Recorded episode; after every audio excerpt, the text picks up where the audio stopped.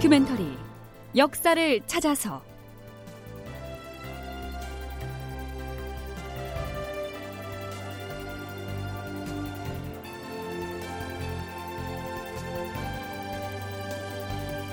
제 811편 이순신의 4차 출전 부산포로 진격하다. 극본 이상락 연출 최홍준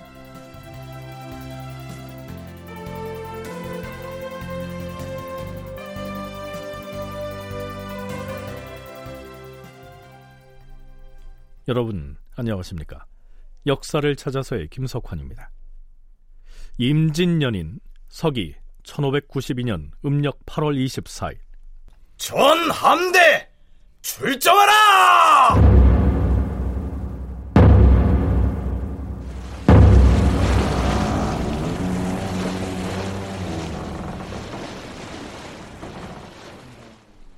이순신과 이혁기는 전라 좌수영과 전라 우수영의 함선들을 이끌고 전라 좌수영의 본영이 있는 여수를 출발해 부산을 향해 진격합니다.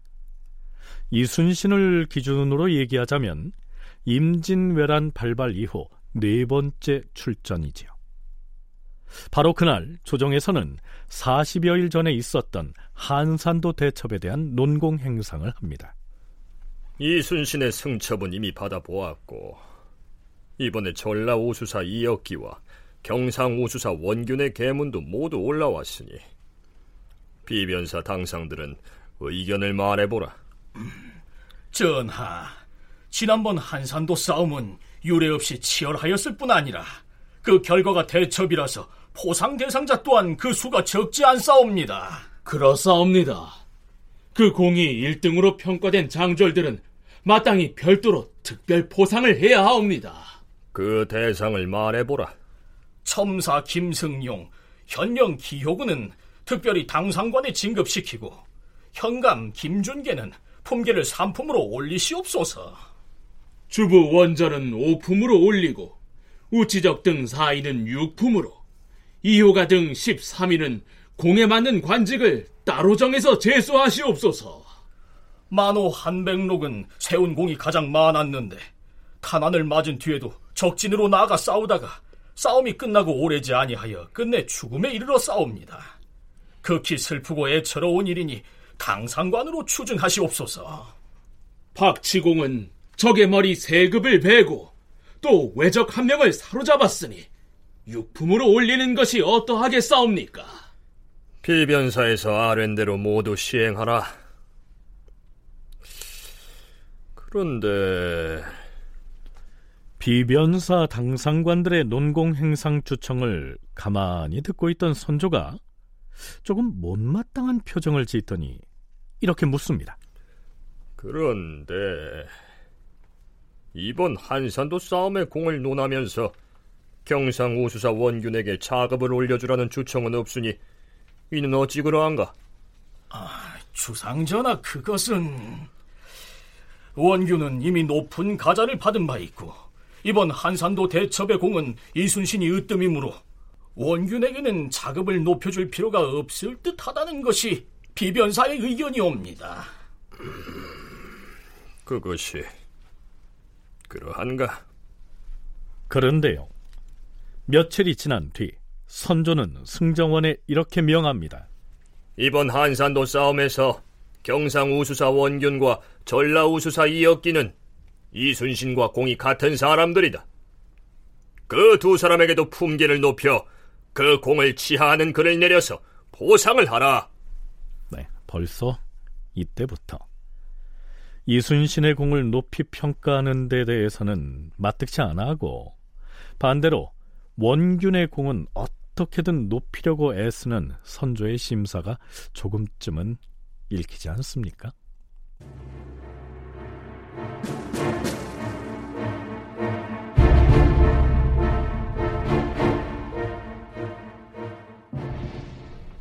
자, 그럼 경상도 앞바다를 향해 가고 있는 전라도 수군 함대를 따라가 보죠.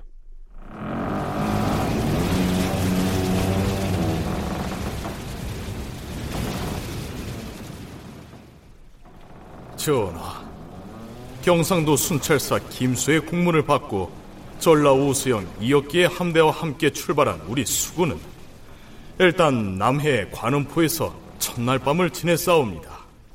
다음 날인 25일 우리는 약속 장소인 사량도 앞바다로 가서 경상 우수사 원균을 만나서 외적에 대한 사정을 자세히 물어본 뒤에 함께 당포에 이르러 밤을 지내 싸웁니다. 다음 날인 8월 26일에는 비바람이 몰아쳐서 출발하지 못하다가 날이 저물어서야 거제도에 이르렀고 야암을 틈타 동쪽으로 배를 몰아 싸웁니다. 27일에는 웅천 땅 제푸디 바다인 원포에서 밤을 지내 싸우며 자, 이순신의 이 장계를 들으면서 경상도 앞바다의 사정이 많이 달라졌다는 느낌이 들지 않습니까? 이순신과 이역기가 함대를 이끌고 지나갔다는 사량도, 당포, 거제도, 제포 등은 이전에 일본군과 치열한 전투를 벌였던 곳이었는데요. 이번엔 아무 거리낌 없이 항해를 하고 있는 겁니다. 어디를 향해 가느냐고요? 일본군이 최초로 조선 땅에 상륙했던 지점이자 일본 열도에서 군사와 전쟁 물자를 실어 나르는 바로 그 부산포를 향해 진격하는 겁니다. 당시의 부산은 일본 수군의 본거지, 즉 본영이었지요. 그런데 여수에서 그곳에 이르기까지의 바다는 이미 조선 수군이 제해권을 쥐고 있었습니다. 서강대 계승범 교수는 이렇게 말합니다. 제해권을 장악한 것을 10분 발휘를 하고 있는 것이고요. 부산에 있는 일본 본영을 바다로부터 친다고 하는 것은 일본으로부터도 굉장한 위기가 될 수 있죠. 만약에 부산이 위험하다 그러면은 지금 북진에 올라가 있는 북상에 올라가 있는 일본군 육군이 이 부산을 방어하기 위해서 남할 수밖에 없는 굉장히 중요한 거점인 것이죠. 그리고 만약에 정말 그렇게 됐으면 좋았겠지만 부산을 만약에 이순신이 이끄는 부대가 수복을 했다고 하면 한반도에 들어간 일본 군대가 돌아갈 길이 없는 거 아닙니까? 만일 조선의 수군이 부산포를 수복해서 내륙으로 올라간 일본군을 고립시킬 수만 있다면야 더할 나위 없겠지만 자 글쎄요. 그것이 수군의 힘만으로 가능할까요? 전하, 신과 이역기 그리고 원균 등 세 명의 수사들은 8월 28일 아침에 함대를 이끌고 양산강과 김해강의 앞바다로 나아가 싸운데 창원 땅 구곡포에 포자기 한 사람이 급히 신들에게 달려와 싸웁니다. 네, 여기서 말하는 양산강과 김해강은 낙동강 하구의 양산과 김해 쪽으로 흐르는 두 지류를 일컫습니다. 그리고 보자기라고 하는 말은 바다에 잠수를 해서 해산물을 채취하는 어촌 사람을 일컫습니다. 나, 나리들, 소희는 저기 저쪽 구곡포에서 보자기로 생계를 꾸리는 정급 말석이라고 하는데. 아 알았으니 진정하고 무슨 일인지 말해보라. 저는 사흘 전에 김해강에서 외놈들에게 잡혀서 포로가 되었습니다. 그런데 어떻게 빠져나왔느냐? 김해강에 정박해 있던 외적의 배들은 사나흘 동안 때를 지어서 모른데 바깥 바다로 몰려갔습니다 아마도 그쪽으로 도망을 치려는 것 같았습니다 소희는 그날 밤을 틈타서 몰래 도망쳐 나왔습니다요. 아, 알겠으니 나가 보아라. 아, 예, 예, 나나리. 잘 되었습니다. 놈들은 우리가 출전한 것을 알고 서둘러 부산포 쪽으로 도망을 치려는 것이 틀림없습니다. 그러니 우리 삼군의 함선들을 총출동시켜서 아닙니다. 비록 이 근방의 제해권을 우리가 쥐고 있다고 해도 이럴 때일수록 신중하게 접근을 해야 합니다. 내가 우리 전라 좌수영 장수에게 명하여 양산 쪽 바다의 정세를 탐망해 보겠습니다. 그런 다음에 삼도의 수군이 움직이도록 합시다. 그럽시다. 그게 좋겠어요. 이순신은 가덕도 서쪽 해안에 배들을 감추고는 방답첨사 이순신과 광양현감 어영담에게 가덕도 바깥쪽으로 가서 숨어 있으면서 양산 쪽의 적선들을 탐망하도록 하였다. 여기에서 말하는 이순신은 충무공 이순신의 휘하 장수인 왕족 출신의 이순신입니다. 그런데 탐망 활동을 마치고 돌아온 방답첨사 이순신이 전라좌수사 이순신에게 보고한 내용은 이렇습니다. 장군, 가덕도 쪽의 함선을 은폐하고 양산 앞바다의 상황을 하루 종일 탐망해봤으나 작은 배 네척이 김해강과 양산강에서 나와 곧장 모른데 쪽으로 지나갔을 뿐 다른 움직임은 발견하지 못했습니다. 알겠다. 그렇다면 오늘 밤은 가덕도 선창에서 지낸 다음에 내일은 동네 장림포 앞바다로 나아갈 것이다.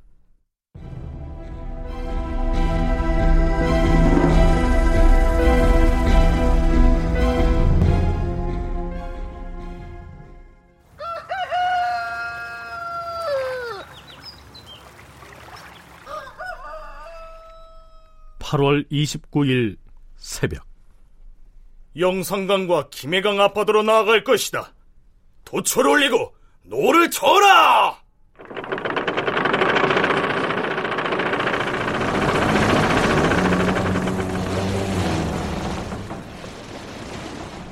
조선 수군은 일제히 함선을 움직여 낙동강 하구의 장림포 앞바다에 당도합니다. 현재는 부산 사하구에 속하는 장림포구지요. 거기에서 처음으로 일본의 군선을 발견합니다. 장군, 저기를 보십시오.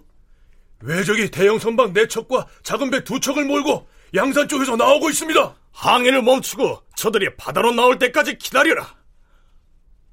아니, 놈들이 더 이상 나오지 않고 배를 돌려서 도망치고 있지 않느냐? 그렇습니다. 놈들이 배를 다시 물가에 접안하고서 무트로 도망쳐 올라가고 있습니다. 외적의 수가 수백 명은 될 것 같습니다. 장군, 지금 추격 명령을 내려주십시오. 배를 버리고 육지로 도망치고 있는데 3군의 함대가 모두 쫓아갈 필요가 있겠느냐? 지리를 잘 아는 경상 우수행의 수급만으로도 충분히 정박해 있는 적선을 쳐부술 수 있을 것이다. 우리 전라 좌수영에서는 좌별도장의 함선만 출전시킬 것이다. 이몽구 좌별도장은 경상 우수영의 군사를 도와서 적선을 깨뜨리고 돌아오라. 예, 장군. 자, 노군은 힘껏 노를 저어라!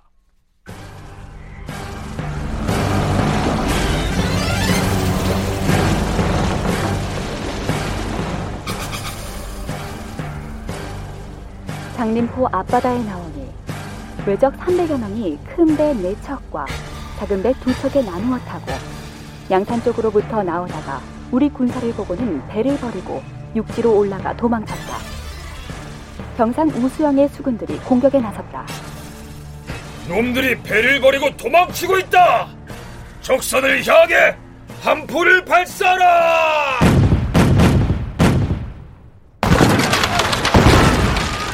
너무 가까이 들어가지 마라! 놈들이 언덕에서 조총을 쏘고 있다! 남아있는 적선을 향해 현자 총통을 발사하라!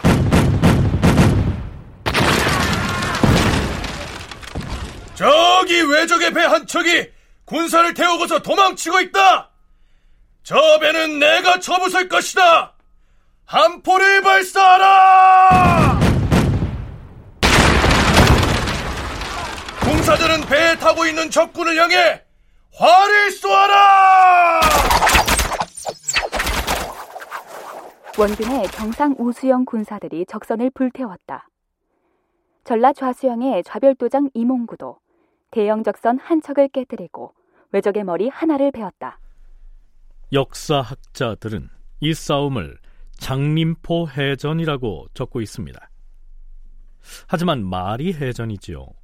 일본군은 조선 수군을 발견하자마자 두려운 나머지 연안에 배를 정박해두고 언덕으로 도망쳐 버렸고요. 조선 수군은 물가의 접안에 있는 그 배들을 함포로 부수고 불태우고 돌아왔으니까 전투를 벌였다고 할 수도 없었지요. 선문대학교 방기철 교수의 이야기입니다. 배를 타고 바다에 있잖아요. 도망갈 데가 없어요. 그래서 밀린다 싶으면 전부 다 육지로 가서 탈출하는 게 유일한 방법입니다. 바다에서 전투는. 그러니까 이거는 뭐 너무 당연한 모습이죠. 싸우면 지니까. 그럼 도망을 가야 되는데 육전에서는 뭐 숨을 때도 있고 도망갈 때도 있지만 바다에서는 안 된단 말이에요. 그러니까 자꾸 육지 쪽으로 밀려가면서 상륙해서 도망하게 돼요. 그럼 조선 수군은 그러면 상륙한 다음에는 따라가지 않고 일본 배가 이제 그 상륙하고 남은 일본 배를 이제 그 태워버리는 이런 식으로 이제 하죠. 근데 이게 재밌는 거는 외구도 이래요. 고려말 외구도 이런 식으로 해요. 그러니까 이거는 바다에서는 탈출할 데가 없기 때문에 육지로 갈 수밖에 없는 거죠.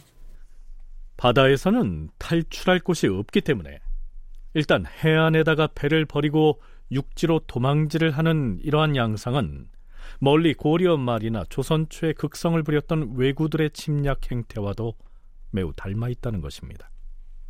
흥미로운 것은 육지로 도망칠 때에도 배를 아무 데에나 버리고 달아나는 것이 아니라 조선의 대형 선단이 한꺼번에 몰려와서 공격하기 어려운 곳을 선택해서 이 군선들을 접안한다는 것이죠.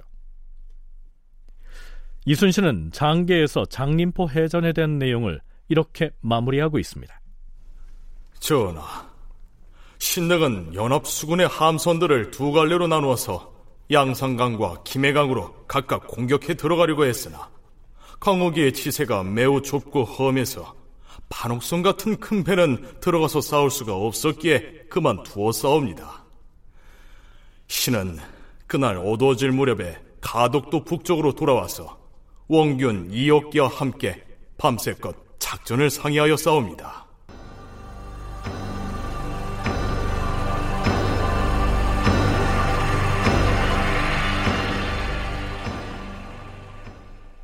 해전이라고 부르기엔 조금은 싱겁긴 했지만 어찌됐든 이 장림포 해전을 승리로 마무리했지요. 자, 그 다음 해전은 다대포 해전입니다. 전 함대 출격하라!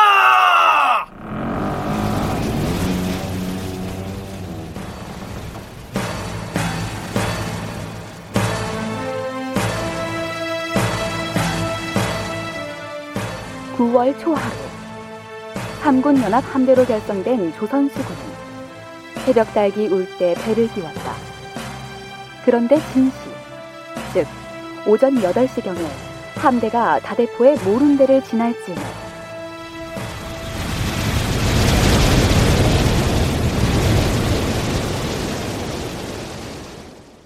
갑자기 동풍이 불면서 파도가 거세게 일어났다. 배를 부리기가 매우 힘들었다. 함대가 화준구미에 이르렀을 때 외적의 큰 배 다섯 척과 맞닥뜨렸다. 적선이다! 함포를 발사하라!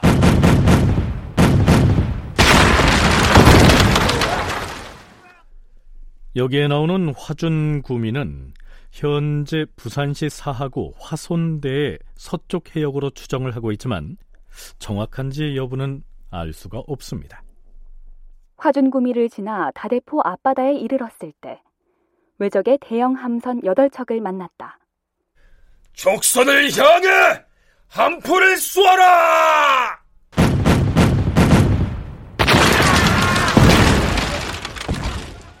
화준구미에서 적선을 쳐부수고 나서 서평포 앞바다에 이르렀을 때 또 큰배 아홉 척을 발견하였고 저령도에서 다시 두 척의 배를 발견하였는데 그 배들은 모두 해안 기슭에 줄지어 정박해 있었으므로 삼군 연합 함대의 여러 장수들이 힘을 합쳐서 남김없이 쳐부섰다. 장림포 해전에 이어 다대포 해전을 승리로 이끌고 조선 수군은 드디어 최종 목표 지점인 부산포를 향해 나아갑니다. 다큐멘터리 역사를 찾아서 다음 시간에 계속하겠습니다.